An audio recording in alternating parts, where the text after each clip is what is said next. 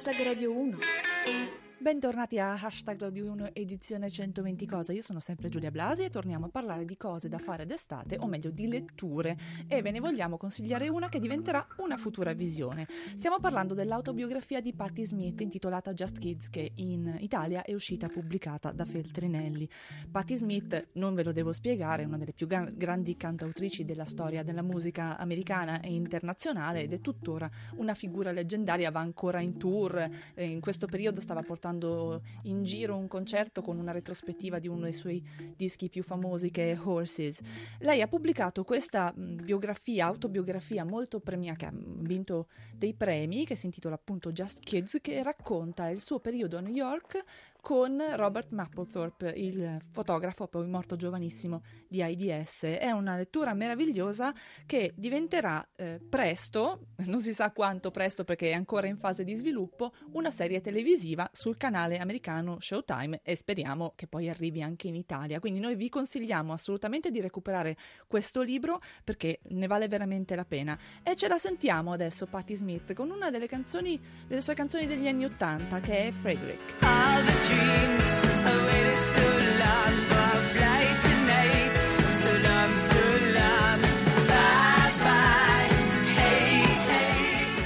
Parlavamo di libri di lettura, molti genitori vorrebbero eh, approfittare dell'estate per far appassionare alla lettura i figli. È un'impresa un po' difficile, ma tutt'altro che impossibile. Lo dice Giusy Marchetta, insegnante e autrice di Lettori si cresce. Buon pomeriggio, Giusy. Buon pomeriggio, ciao Giulia. Ciao, senti, tu sei la persona più indicata, secondo noi, per spiegare come è possibile far appassionare i ragazzi alla lettura. Ci sono molti genitori, magari anche forti lettori, che hanno dei figli che non hanno voglia di leggere. Allora, premesso che la lettura si può fare tutto nella vita, però la lettura è sempre un'attività in più che uno può voler fare soprattutto in, armi, in anni formativi. Secondo te quali sono le regole fondamentali o comunque i consigli fondamentali da dare a un genitore che vuole far appassionare alla lettura i suoi figli? Penso che sicuramente uno dei consigli che posso dare, il primo, è di non cercare di costringerli dicendo che leggere è qualcosa di interessante, di istruttivo, o addirittura la cosa peggiore di tutti è dire leggi perché è bello perché io credo che lo farebbero già da, da soli se, se, credessero che questa è una cosa che è piacevole e bella. Invece la lettura è una cosa artificiale, cioè un atto che noi facciamo eh, non spontaneamente, quando non ci piace, quando non siamo portati verso il libro e quindi per in qualche modo portarli alla lettura, secondo me una delle cose migliori è portarli al libro, quindi accompagnare in libreria, andare con loro e lasciare che scelgano anche qualche libro che a loro piace, magari a noi non convince tanto.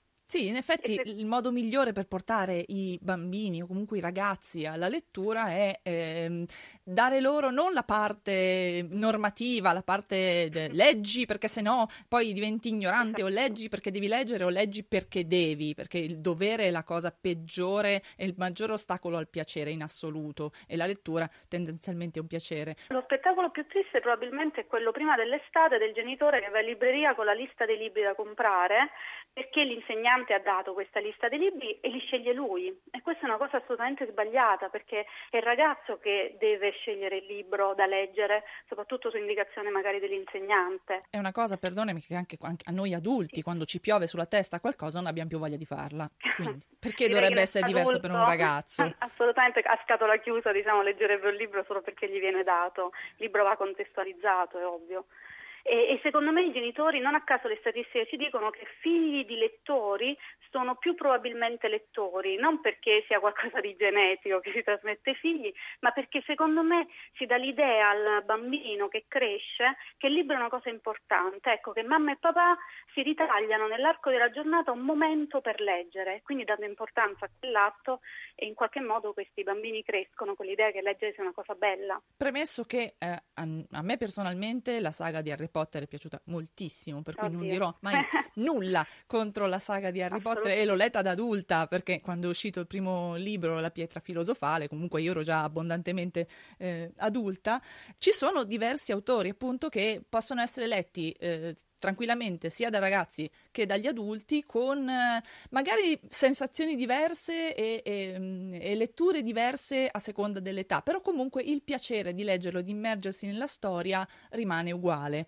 Possiamo fare i nomi di alcuni autori, per esempio... Sì, tu stessa parlavi di Neil Gaiman che io trovo fantastico. Eh, ne, abbiamo parlato, ne abbiamo parlato qualche puntata fa di, di Neil sì. Gaiman. È una lettura piacevolissima, lui è un grande scrittore sia per adulti che per ragazzi. La stessa cosa, la Rowling, io penso che ci sono persone che io conosco che ritengono che è meglio leggerla ad adulti perché così te lo godi proprio bene.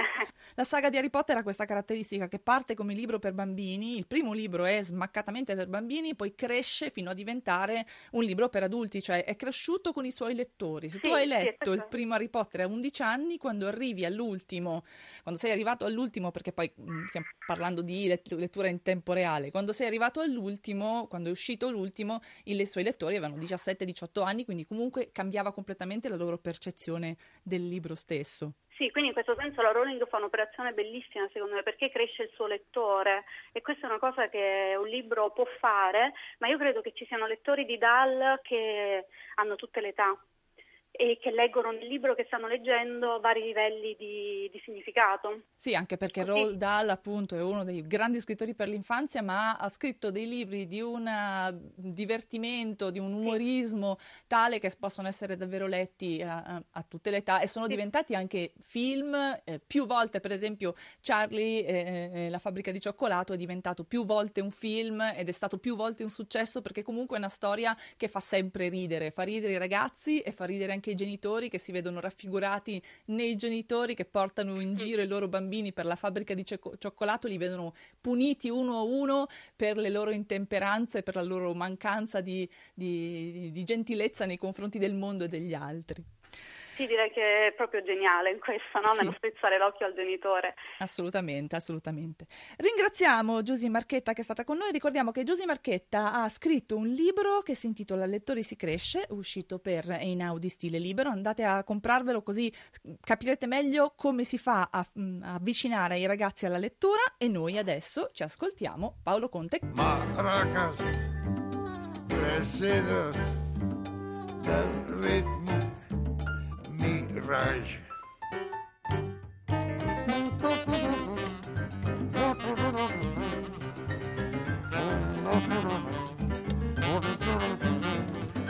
Xinho a desenha, já pediu bajamão. Dia o que a cena, portilo a Milão. Maracas, maracas, maracas, maracas. La nostra ultima ospite di oggi, l'altra volta in cui è stata con noi ci ha portato in giro per la cucina regionale italiana, questa volta invece ci porta a spasso per l'Italia con le erbe selvatiche. Diamo il benvenuto a Paola Sucato. Buon pomeriggio Giulia. Buon pomeriggio Paola. Allora, dicevamo, l'altra volta ci siamo fatti questo giro per l'Italia con la cucina regionale. Questa volta invece andiamo, siccome la nostra puntata parla molto di selvaggio, di fuga e di natura selvaggia, andiamo a cercare le erbe selvatiche. Selvatiche o comunque eh, da raccogliere anche quando si è in vacanza, in giro con eh, amici, ragazzi, famiglie. Ecco, premettiamo che non vogliamo farvi fare la fine del protagonista di Into the Wild, quindi eh, esatto. attenzione quando andate a raccogliere le erbe, non mangiatevi la bacca esatto. sbagliata e non morite esatto. su un esatto. autobus in mezzo al, al, niente in Alaska perché non è il caso.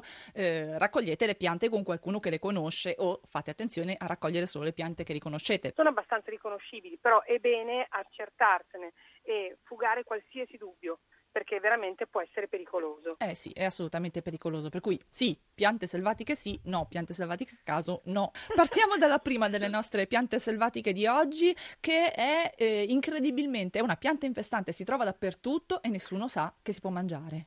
Esatto, la porcellana viene chiamata spesso e volentieri, ma è la portulaca, che questa, questa pianta selvatica che eh, la possiamo vedere a volte addirittura nei marciapiedi, no? quindi comunque ha questa caratteristica di forza che buca qualsiasi cosa, anche il cemento, quindi vi capiterà, sono piccole foglioline simili a una pianta grassa, poi ovviamente googlerete le immagini, vi accerterete. Infatti cercatele, cercatele su internet così capite Esatto. meglio di cosa stiamo parlando. Porcellana o portulaca cresce con una facilità incredibile. Sì, sono infestanti praticamente, così come la rucola o altre piante, quindi ancora, per- ancora di più è facile trovarle, non bisogna andarsene a scovare, bisogna semplicemente ricordarsi le immagini e poi verificare che sia esattamente quella, anche perché le piante selvatiche ovviamente non solo un tipo solo, ma sono tante, no? nel senso che comunque di alcune ci possono essere del- delle differenze, così come per i funghi. Comunque la portulaca si può mangiare. Come si mangia la portulaca? come la rucola o come altre piante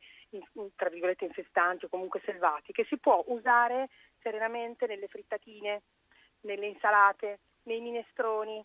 Quindi comunque considerando che poi è, una- è una- quasi una pianta grassa, come tutte le piante grasse, ha una bella salinità interna, quindi questa parte esterna un po' più croccante e la parte interna un po' più salina. Quindi quando c'è da dare forza a un'insalata che magari è un po' leggera aggiungere un po' di piccantezza, un po' di salinità, basta aggiungere della rucola, appunto, oppure della porcellana. La rucola. Andiamo La alla rucola. rucola. Ma si trova veramente? Perché noi la vediamo sempre al, al supermercato in mazzetti ordinati e anche un po' tristi. Ma la Sì. rucola selvatica, Beh, dove si infatti, trova? Quella coltivata è leggermente più a foglia larga, no?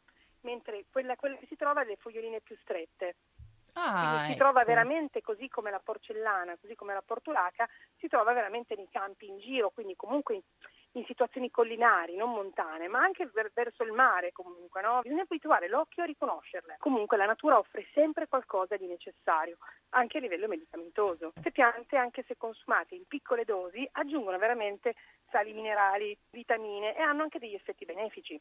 Anche la malva nei minestroni è buonissima, così come le ortiche. Ed è un antinfiammatorio, se non sbaglio, la malva. Comunque un antidolorifico, ha questo effetto Esatto. benefico. Questo è un po' l'impiego Però della, anche, della anche malva. per la pelle, eh? Anche per la pelle. La malva è abbastanza inconfondibile con i suoi fiori rosa, cresce dappertutto. Tra il- è un, un- un azzurrino che va sul, sul rosa. Sul rosa, no? dipende appunto dalla varietà.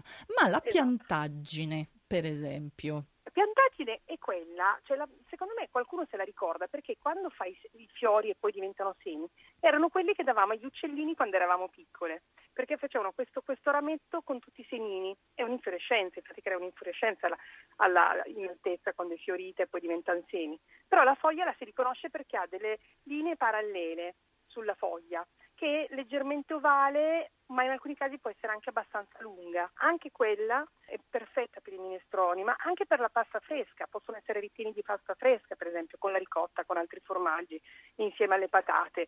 Quindi comunque giochiamoci un po' con le erbe in cucina. Il, il raviolo con la piantaggine è una cosa da mille e una notte. Se uno è capace di fare la pasta dei ravioli e si inventa un, un- un ripieno, la butto lì, eh, ricotta e piantaggine, potrebbe essere buonissimo. Esatto, esattamente come la borragine, tra l'altro, no? che anche quella è infestante. Eh, La esatto. borragine fa questi fiori, è infestante, la vedi negli orti perché eh, si attacca e dà una... l'unica cosa è che ad esempio la borragine eh, mh, è ridotta, nel senso ne raccogli tantissima e ti si riduce come gli spinaci anche di più in pochissime, in pochissimi, in un- veramente in una manata di, di- di cotto, cioè due sacchi. Quindi attenzione a non pensare di averne raccolta così tanta perché poi le si cuoce e improvvisamente ci si accorge che ne abbiamo raccolta molto poca. Va bene. Eh, Paola, ti ringraziamo tantissimo per essere stata con noi. Speriamo di risentirti ancora perché sei veramente una- un, un deposito di ricette praticamente infinito.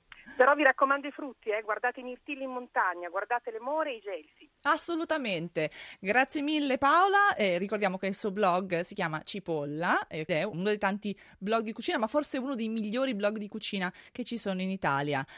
Cosa ci sentiamo adesso? Mika, Staring at the Sun.